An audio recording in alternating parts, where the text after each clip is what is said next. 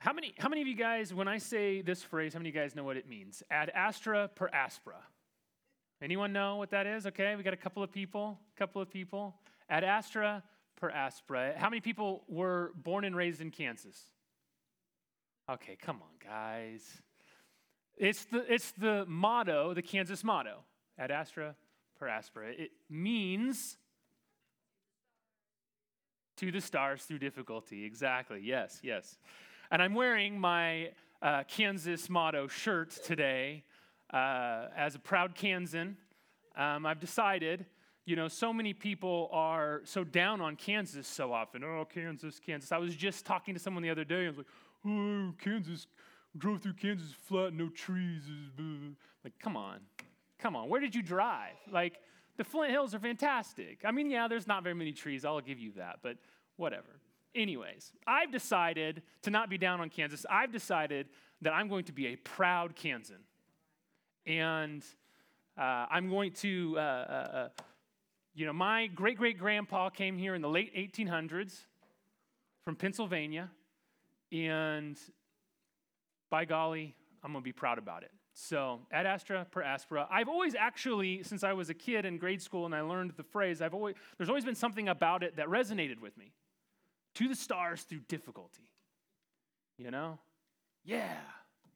Something motivational. And I think uh, uh, John James Ingalls, who uh, stole the phrase from somewhere else, to be honest, and brought it and suggested it as the motto of Kansas, um, that was his, you know, his hope was that it would inspire people to come and settle in Kansas and to, to achieve those, those dreams that they have here in the Kansas territory. So, so there's that.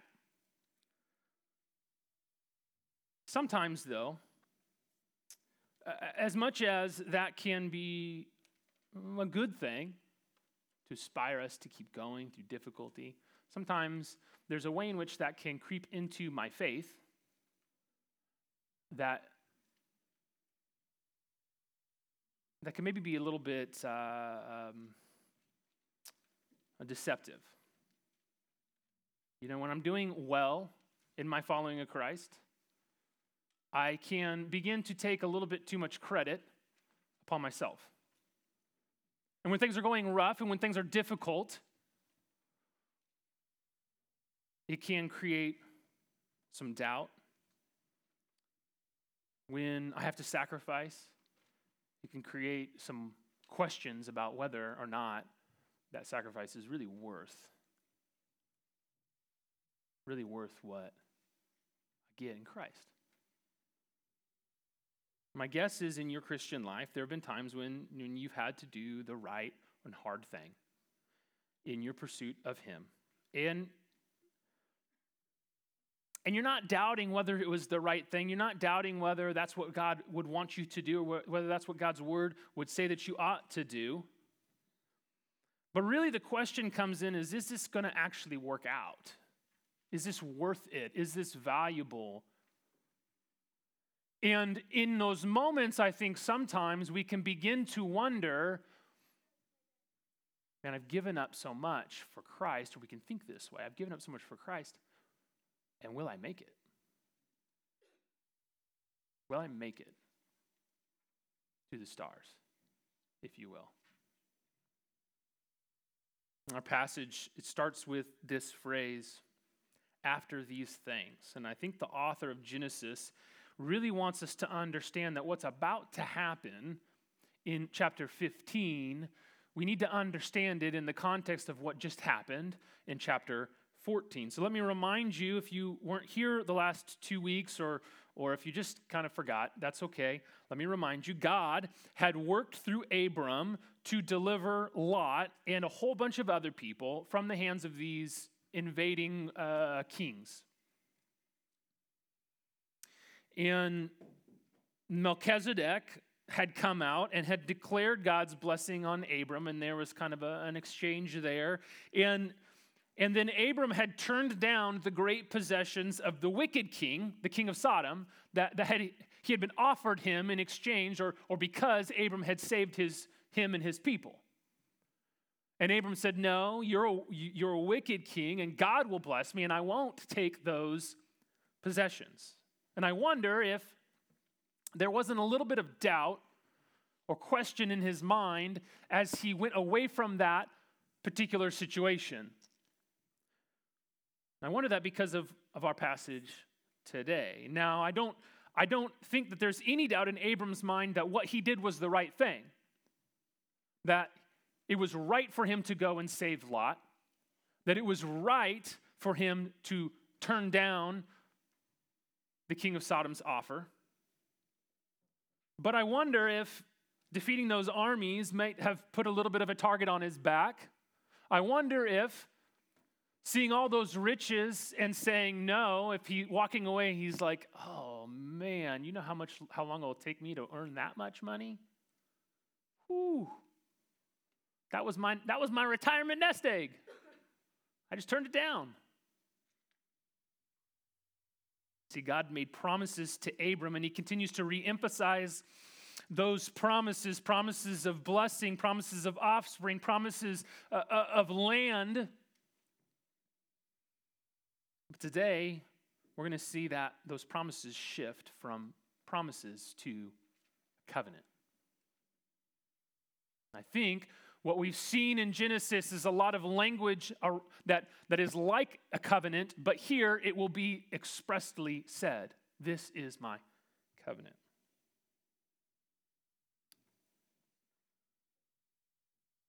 God's made these promises, and those promises are true for Abram right now, right then in chapter 12 and chapter 13, chapter 14, chapter 15. Those promises are true, but they are not yet fulfilled, right? And for us, as Christ followers, God has made promises. And they're true right now. If you're in Christ, you we would say you are saved. And yet, they're not fully fulfilled, are they? We are not yet with Christ in eternity in that sense. We're not yet glorified with Christ. And in the meantime, as we face difficulty, as we face these decisions, in the meantime, there's moments where we wonder how is this going to work out? And is it worth it? So even for those of us who have faith, there are times when we need we need reassurance of God's promises. And, and here's what I want you to walk away with today. What I want you to see from the passage is this that, that it's God's covenant. It's the covenant that He makes that reassures God's people of God's promises. God's covenant reassures God's people of God's promises. And so, what I'm going to attempt to do today is to explain what's happening here, to explain this covenant between God and Abram, how it relates to Christ, and to give you a few reassurances from the text that come to us through his covenant. So, so after these things, the word of the Lord comes to Abram, telling him, Do not be afraid. Do not be afraid. Why? I want you to understand that the, this formulation of how uh, the Lord is speaking in Jewish literature, this is what they would call an oracle of salvation. An oracle of salvation. God's word here is a res- isn't a response directly to anything that Abram has said or done. It just comes. God just comes and says, Hey, what's up? I'm going to save you. Trust me. I don't think he said it like that, but that's my modern take. And God promises that he will be what? That he'll be Abram's protection and Abram's provision, right? Hey, I know that all happened and there were these warring kings and you had to do all this stuff, but I want you to remind you I'm your shield, I'm your protection. Hey, I know you turned down all those possessions. There's a lot of stuff, but I want you to know that I'm your provision. But Abram recognizes something. He recognizes what good is it if I get all of these things? What good is it to have all these blessings in this life from God if I have no one to pass any of that down to? God, you've promised me offspring, but I, but I have no son. The closest thing I have is this guy, Eliezer of Damascus, right? In our world today, I, I, I think it has a hard time. I think we, uh, living in the world that we live in today, have a hard time understanding how important this is. You see, the natural outworking of a materialistic, atheistic worldview that is pre- so prevalent today, meaning, meaning that we often only believe in the material world, nothing spiritual, nothing beyond that. It, the, the outworking of that is you get what you can while you can, because once you die, it all ceases to matter. Now, many atheists won't actually say it that way because they're inconsistent in their belief, but if they actually believe what they say they believe, then, then there's no other way around it. Get what you can now while you can, because when you die, it doesn't matter. Nothing matters anymore. For Abram, perpetuation of his family is critically important. And what we'll find out is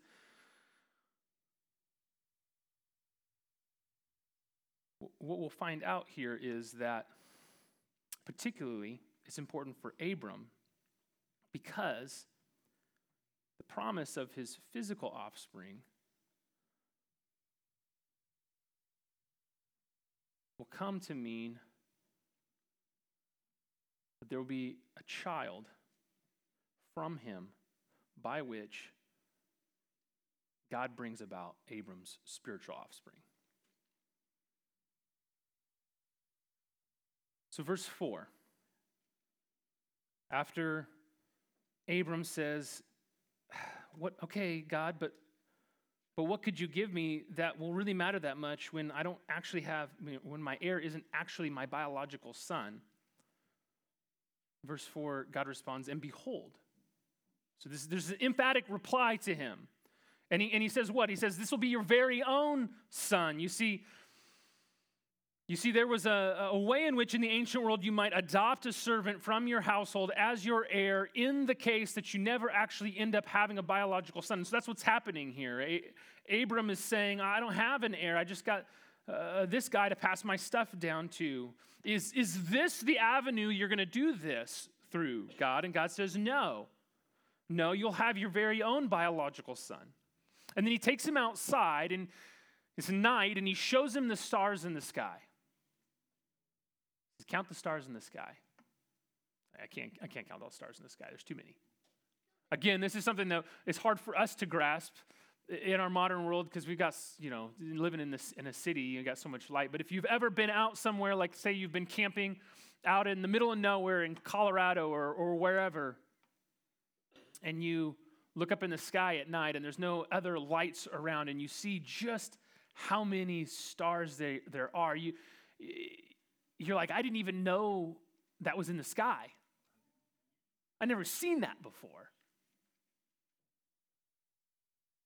And I remember last year uh, I went camping in, Colorado, and I think it was probably the farthest away from civilization that I, I had ever been. And I took the rain fly of my tent and I it wasn't going to rain and so i rolled it down off and i could see up into the sky and you just you're like Whoa. That's what he means.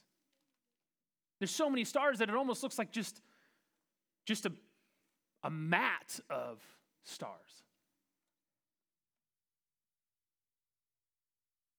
And he says, Look, this is how your descendants are going to be countless.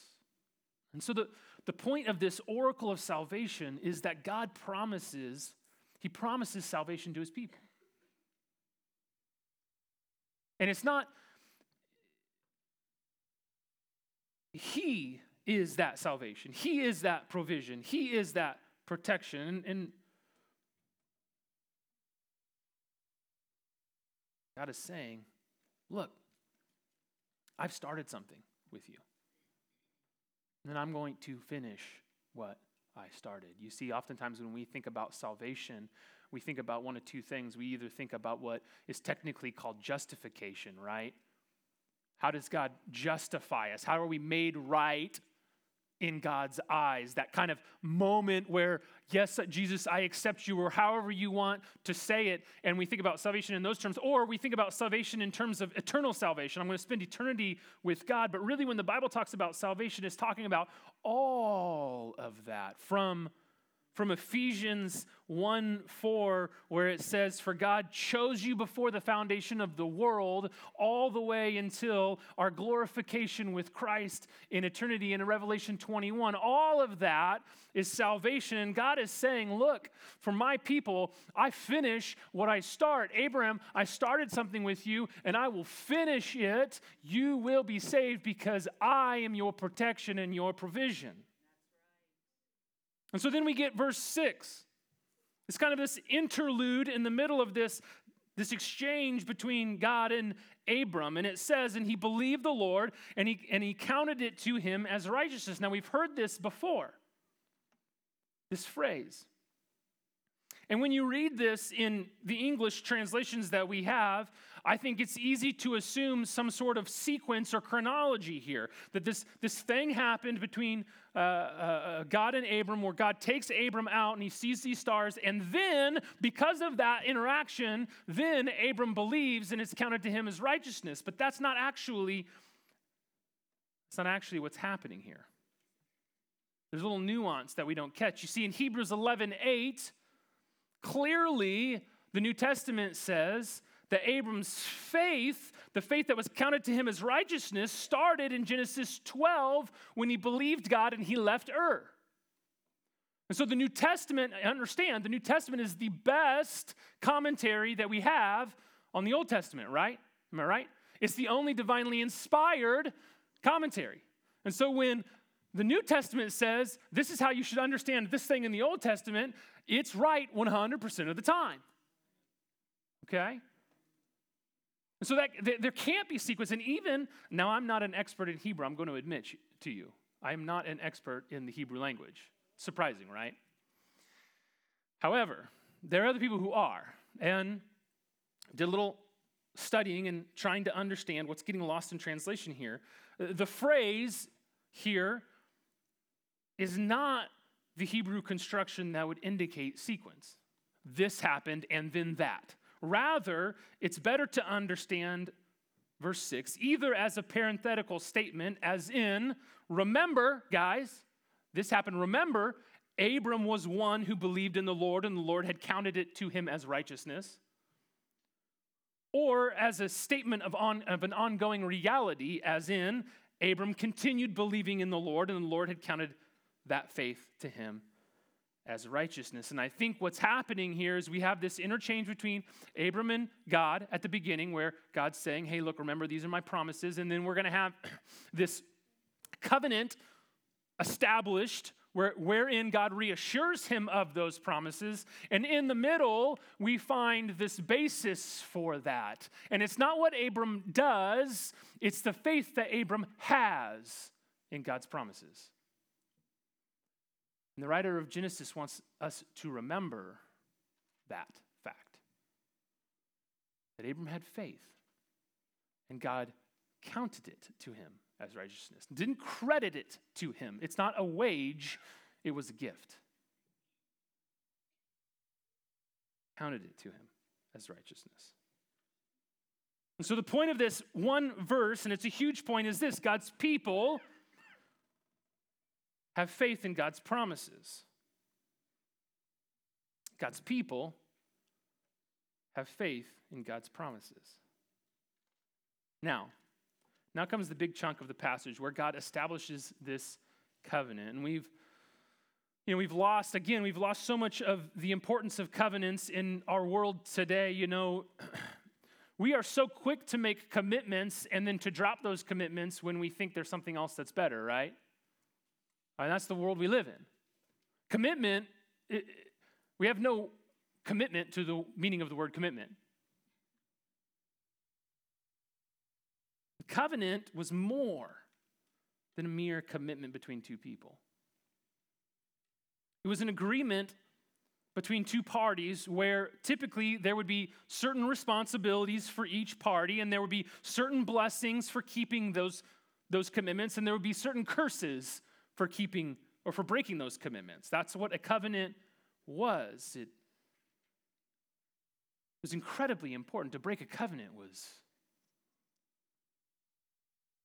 you might as well die.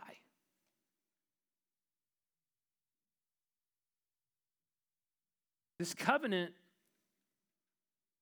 explanation, it starts in verse 7. He says, I am the Lord. Who? I want you to understand this is the same way. This is the same way if we fast forward to Exodus that God uh, uh, establishes his covenant with his people at Mount Sinai. It starts with the identification of who God is. I am the Lord. I am the Lord. I want you to to, to see this. I'm trying to explain. There, there is this redemptive history that is happening, and it has all of these key points. And as we go along, God is progressively revealing what his promises mean and what he's going to do. And so we're seeing that in Abram's life, right? Chapter 12, we saw a bit of it. And then this chapter, chapter 15, we're going to see a bit of it. And when we get to chapter 17, it's going to be a greater revelation of it. When we get to chapter 21, there's going to be an even greater revelation of it. And as that goes along throughout the hall of Scripture, we see it revealed more and more and more until we get to Jesus, right?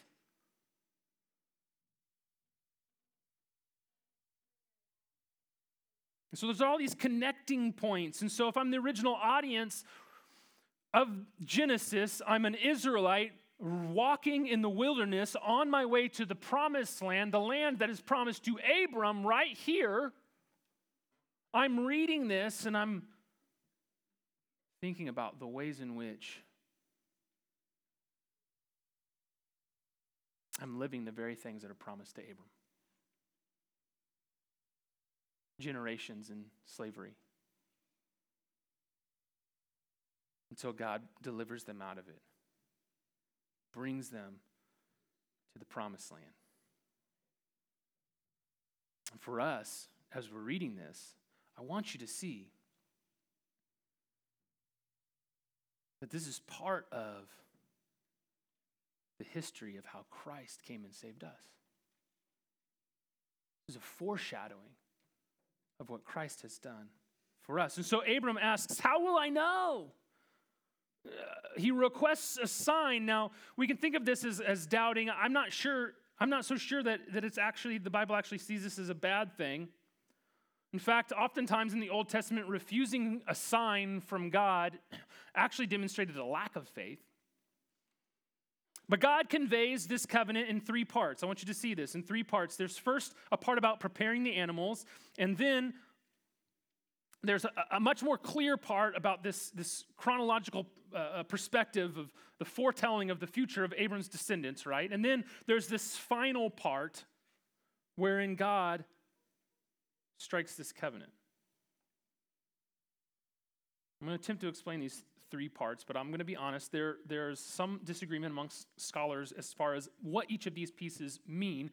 However, while there's disagreement about maybe particular elements, uh, the overall understanding is really, really clear. The overall thrust is this God's covenant guarantees his promises. It's his covenant that is guaranteeing his promises. That is the point of what's going on here. So,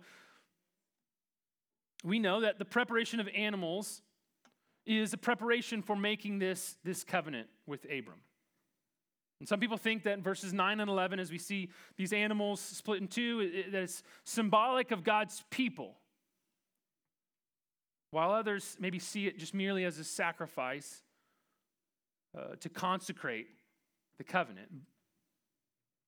Where I uh, tend to lean is in Jeremiah 34. If you want to read this later, you can. I won't go into all the details, but in Jeremiah 34, we see the closest parallel to what's happening here. And in that, you see a covenant between people being struck and God speaking into that. And essentially, the lesser vassal king, right, makes, a co- makes this covenant.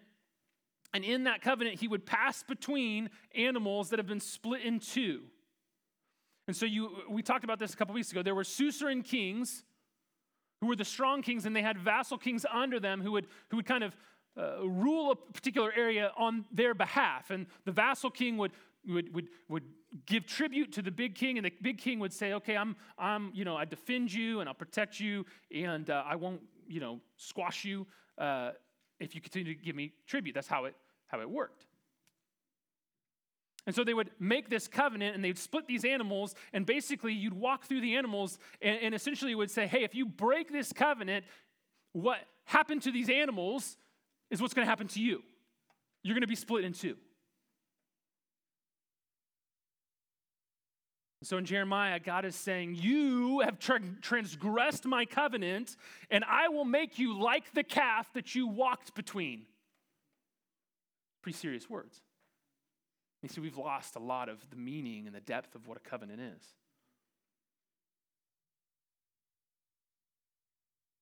So, what about these birds? Birds of prey. Well, in the prophets, throughout the prophets in the Old Testament, uh, uh, birds of prey always symbolized outside nations that want to come in and pick off God's people by tempting them away to other gods. And so you see Abram there clearing off these birds of prey. No, get away, get away. God's preserving his people, setting them apart from all of the other nations, from all the other gods, just for him. Now that this covenant is prepared, God tells him what the sign is. This is how he and his descendants will know that God will do it. He says, You're going to be sojourners and you're going to be servants and you will be afflicted. For 400 years it will happen until till God brings judgment upon those who are afflicting them. Of course, the original reader would go, Well, that's the, this, the Egyptians. That's just what happened. We just went through that, we just experienced that. But in the meantime, he says, Abram, for you, you're going to die. You're going to die before you, this all happens. Now, now, now you're going to live to a good old age, right? He reassures them, You're going to live to a good old age and it will be in peace. Abraham, Abram won't experience these afflictions that his descendants will, but he also won't. He also won't see all what God's promised come to fruition. Now, why, why the long delay? Well, he tells us the, why the long delay. The iniquity of the Amorites is not yet complete. Remember, Abram is living amongst the Amorites. In fact, some Amorite people had helped him in his endeavor to free Lot.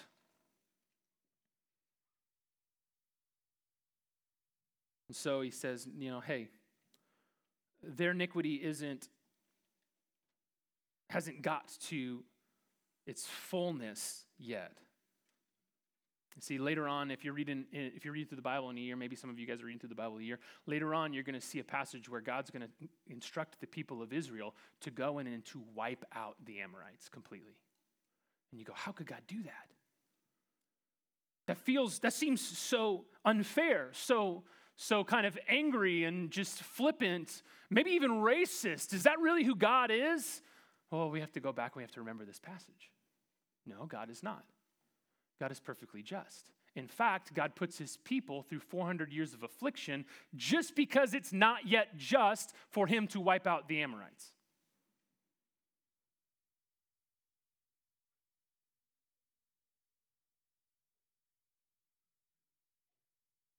And so that brings us to the last part. The animals are prepared. And it's apparently taken Abram all day to get them prepared uh, because it's getting dark again. And it says that, that, that Abram sees this smoking pot and this flaming torch pass through these pieces. Now, now what, what in the world does that mean? Well, again, guys, we have to think about the original audience. What would, what would the people of Israel walking in the wilderness immediately think of when they read smoke and fire passing through? Well, they would think of the pillar of fire by night and the cloud of smoke by day that they've been following through the wilderness, God's very presence. And so what we see here is God's presence. Not not the vassal king, not Abram, not us, but God's presence walking through the pieces saying, No, this covenant, on this covenant, I swear it upon myself that this will happen. It is not dependent on you doing something, it is dependent on me doing something. King of Kings passes through. Now, all of this, you might think, okay, Cody, I hear all that. That sounds really neat and interesting if I was really interested in Old Testament history or whatever. But what in the world does this have to do with us? My friends, I want you to know it has everything to do with us. What we need to do is look at the New Testament. Galatians 3:15 it says this, "To give a human example, brothers, even with a man made covenant, no one annuls it or adds to it once it's been ratified. That's what we see here. God is ratifying a covenant. Verse 16 of, Genesis, of Galatians 3. Now, the promises were made to Abraham and to his offspring. It does not say into offsprings, referring to many, but referring to one, and to your offspring, who is Christ. While there is a type of fulfillment that we'll see in Abram having Isaac eventually and later descendants, the true fulfillment of these promises is found in one physical descendant of Abram Jesus Christ. One person. God says, I'm making this covenant with you, and I will one day yeah, 400 years, you're going to have to wait. And 400 years, through a lot of affliction, I will bring my people out of Egypt. But really, the fulfillment is a few thousand years away. And you'll have to wait. But through the line of Abram, I will bring my very own son. My very own son. And in, just as Romans 4 reiterates that the true spiritual descendants of Abram are those who share his faith, the faith that Abram had, Galatians 3 25 and 26 go on to say, But now that faith has come, we are no longer under a guardian, for in Christ Jesus you are all sons of God through faith. And so, through Christ, the physical descendant of Abram, we now are adopted as sons of God and sons of Abram through faith in Christ. That is because of the unconditional covenant of salvation that finds its fulfillment in Christ. Through faith in Him, we who have faith share in these promises. And we know that He will one day bring us to the promised land. And what is the promised land? Hebrews says that the land that Abram looked forward to was not not a land of this earth. Hebrews 11 tells us that it was the New Jerusalem, a spiritual land and kingdom. What we see at the end of the story in Revelation 21. See, we who have faith in the gospel, just as Abram did, we look forward to that land, the new heavens and the new earth, with Christ Jesus himself reigning on the throne. But what guarantee do we have? that we'll make it to that land. When, when the difficulties come, when people die like Abram is promised that he'll die, when we suffer like Abram is promised that his descendants will suffer, what gets us through? When we walk through the wilderness that's wrought with afflictions and sufferings, as the first readers of Genesis were doing, as they experienced delay that seemed hopeless as they faced death. What promise that it'll be finished. And yet, friends, do not forget that all of these promises are fulfilled in Christ, the one who was afflicted for us, the one who faced death for us and defeated it, the one who lay seemingly hopeless in the grave and yet rose from the dead on the third day. That is the God who promises us.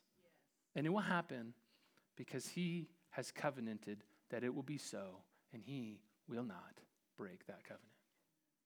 He has not. He's proven it in his son. And so I want to give you a few quick reassurances, things that you can remember as you're traveling through this wilderness on your way to the promised land. First, God's blessings go beyond the here and now. See, Abram passed up the here and now wealth of the king of Sodom for what God had promised, for, for God's protection and, and his provision. Even while Abram became quite wealthy, it's clear that God's intent for him was not the here and now. And Abram understood that his here and now wealth wasn't the ultimate goal, it was the eternal and spiritual that he longed for. The security of your salvation isn't determined, friends, by whether or not you think God is blessing you in this moment. There's no direct connection between, well, God's blessing me, so I must be in his good graces, or he's not, so I must not be in his good graces. It's been won by Christ, and it's sealed by his Holy Spirit. Second, God's word answers our present questions. Listen, God's word answers your questions before you even ask them. I want you to know that. Sometimes God's word answers the question you never even thought of, but is actually the question that you need answered. Abram never even says anything, and God comes to him and says, Hey, don't be afraid. Let me tell you, don't be afraid. I'm your protection and your provision. God revealed himself and his redemptive work in the world through his son, and he's put all of that redemptive history in his word, in the scriptures, and the Bible is sufficient for everything that we need.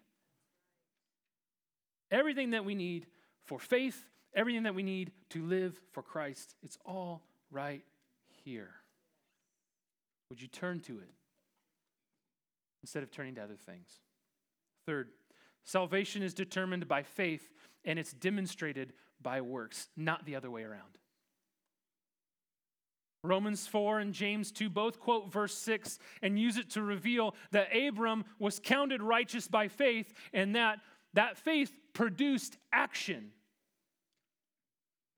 But even in this passage, we see that Abram's faith results in his obedience to God's command to prepare the animals those who have faith in Christ, they have no reason to doubt their salvation because they don't think that their works have to stack up to some standard. Yet, we know that if we do have faith, that the Spirit will begin producing obedience in us because He's promised to do so. Fourth, Another reassurance God's timing is better than our timing. Listen, we have a limited perspective. Abram, I'm sure, would have loved to have the promised land right then. And yet, how much more glorious is it in the grand scheme of the history of the world that God would allow his people to go through 400 years of suffering and then reveal himself? triumphing over all the Egyptian gods, bringing his people out of Egypt, bringing them to the promised land. How much better is God's timing than our timing? 2 Peter 3 says this, but do not overlook this one fact, beloved, that with the Lord one day is as a thousand years, and a thousand years is one day. The Lord is not slow to fulfill his promises, some count slowness, but is patient towards you, not wishing that any should perish, but that all should reach repentance. But the day of the Lord will come like a thief and the heavens will pass away with a roar, and the heavenly bodies will be burned up and dissolved, and the earth and the works that are done on it will be exposed. Do not think to yourself, you who are far from Christ, you who are not, you who, you who do not have your faith in Christ, do not think, well, look, Jesus, God hasn't done it. The reason he hasn't done it is because he's being patient with you, that you might turn to him. But I want you to understand, he will do it. He will come back, and there will be no more chance. Fifth, circumstances change, but God's char- character does not. See, Abram's descendants would go to Egypt, they'd become slaves, they'd be afflicted, God would bring his judgment on Egypt and deliver them. And, and, through all of those circumstantial, circumstantial changes, I'm sure if I was one of those people, depending on where I was in that timeline, I might think that God was different at one point than another. But the reality is, is God's character is the same all the way through. When our life circumstances change, when things go bad or things go good, we start to think that God must be in a mood again. We think God is like a, a character in a Snickers commercial. Oh, you must be hangry. Things aren't going very good. But God's character doesn't change. Because his character doesn't change, we know that his promises will be fulfilled. This is the only way we know. Finally, what I want you to see is this that God's presence goes with his people. Look, if you are a Christ follower, God's presence goes with you. In fact, it's not just in fire or in smoke, but the Holy Spirit actually now lives in you.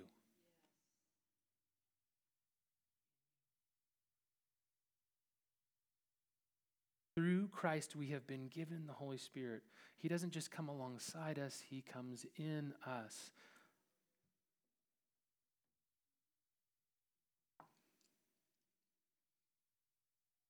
And just as the Israelites stood at the foot of Mount Sinai with God's presence right there on the mountain and said, Well, I don't know where this Moses character went. Let's build a golden calf. So often, we, having the Holy Spirit in us, choose to ignore it and we build up our own idols and we choose to follow those instead. And, friends, what I want to say is don't do that.